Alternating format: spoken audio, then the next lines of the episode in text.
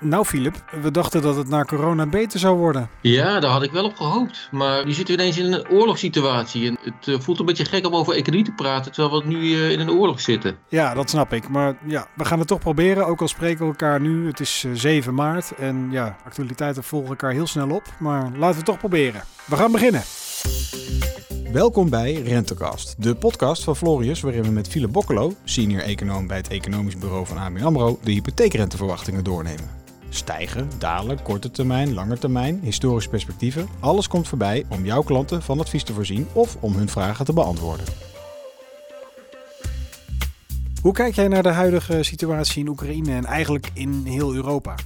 Nou ja, het is uh, een gevaar voor de internationale rechtsorde. Het vormt een bedreiging voor de democratie. Uh, natuurlijk ook voor de economie. Het schept ontzettend veel onzekerheid en onduidelijkheid. Ja, het is eigenlijk wat dat betreft uh, vergelijkbaar met de coronapandemie. En hoe dit allemaal uitpakt, dat valt eigenlijk heel moeilijk te voorspellen. Ja, hoe kan Poetin eigenlijk terug zonder gezichtsverlies? Dat is de vraag. Ja, dat, dat is dus toch ook wel een beangstigende gedachte, als dat de enige uitweg is. Ja, een uh, kat in nauw maakt gekke sprongen. En uh, ja, Poetin gaat tegen alle afspraken in. Uh, kerncentrales worden aangevallen bijvoorbeeld. En het lijkt erop alsof hij onberekenbaarheid als een soort van wapen gebruikt.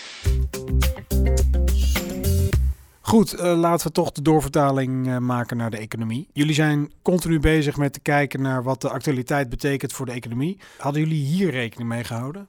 Nee, uh, de dreiging was natuurlijk wel al voor de inval. Er was uh, troepopbouw, dus we hebben wel wat uh, scenario's gemaakt. Maar de situatie nu is wel ons destijds worst case scenario. Sterker nog, dat zijn we inmiddels wel wat gepasseerd. Het effect op de energieprijs is heel erg groot. Tegelijkertijd is er ook wel heel veel eensgezindheid in het Westen. Ja, dat viel eigenlijk buiten ons scenario. Maar er is heel veel eensgezindheid. Dus de SWIFT-betalingen zijn stilgelegd met veel Russische banken. De deviezenreserves van de centrale bank zijn bevroren. er zijn allerlei privéjachten aan de ketting gelegd ja, al die sancties zullen de Russen wel degelijk raken, maar uh, gaan ook niet aan ons voorbij. Ja, hoe dat ons gaat raken is dan nog niet helemaal duidelijk. Maar het is ook verder zo dat heel veel bedrijven zichzelf allerlei sancties opleggen. Ja, de vraag is, uh, waar stopt dit? Ja, nu wordt er gezegd dat we de banden met Rusland zouden moeten doorknippen. Kan dat eigenlijk wel? Ja, dat zal denk ik heel erg lastig worden. Want uh, zo'n 10% van de wereldwijde energieproductie uh, die is afkomstig uit Rusland. En uh, Europa is in bijzonder erg afhankelijk van Russische energie.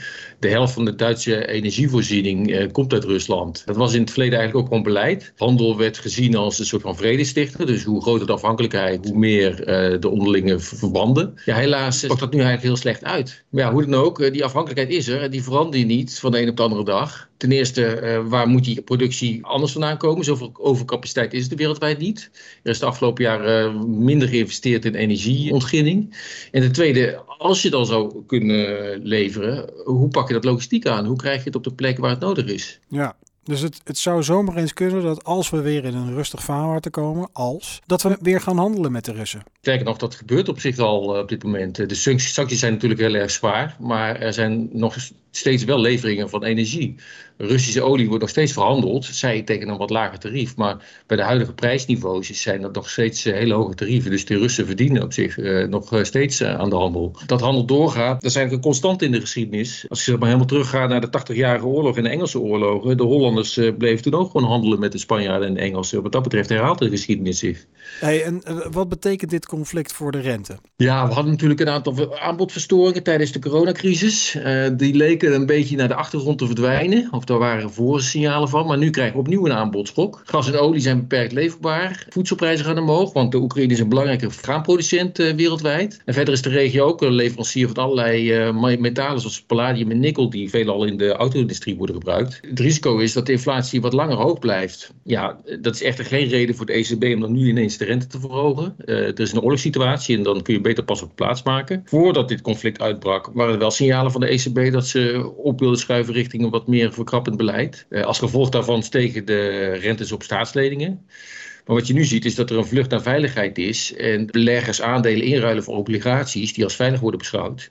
Met als gevolg dat die rente op staatsleningen weer omlaag uh, gaat. Ja, je zegt net uh, de rente steeg, dus ook de hypotheekrente? Ja, we hebben natuurlijk de afgelopen uh, maand uh, een flinke stijging van de hypotheekrente gezien. En dat had te maken met die stijging van de staatsleningen. Die rente op staatsleningen daalt, zou je zeggen van nou dan kan die hypotheekrente dus ook wel omlaag. Maar dat betwijfel ik, dat zie ik niet zo snel gebeuren. Want ja, ik had het net al over de vlucht naar veiligheid. Er is veel onzekerheid op financiële markten. de risicopremies voor banken zijn flink gestegen. Financieringslasten voor banken lopen op. En ondanks dat die rente op staatsleningen is gedaald. Ik ben bang dat die stijging van de hypotheekrente toch wel even uh, kan doorzetten. Ja.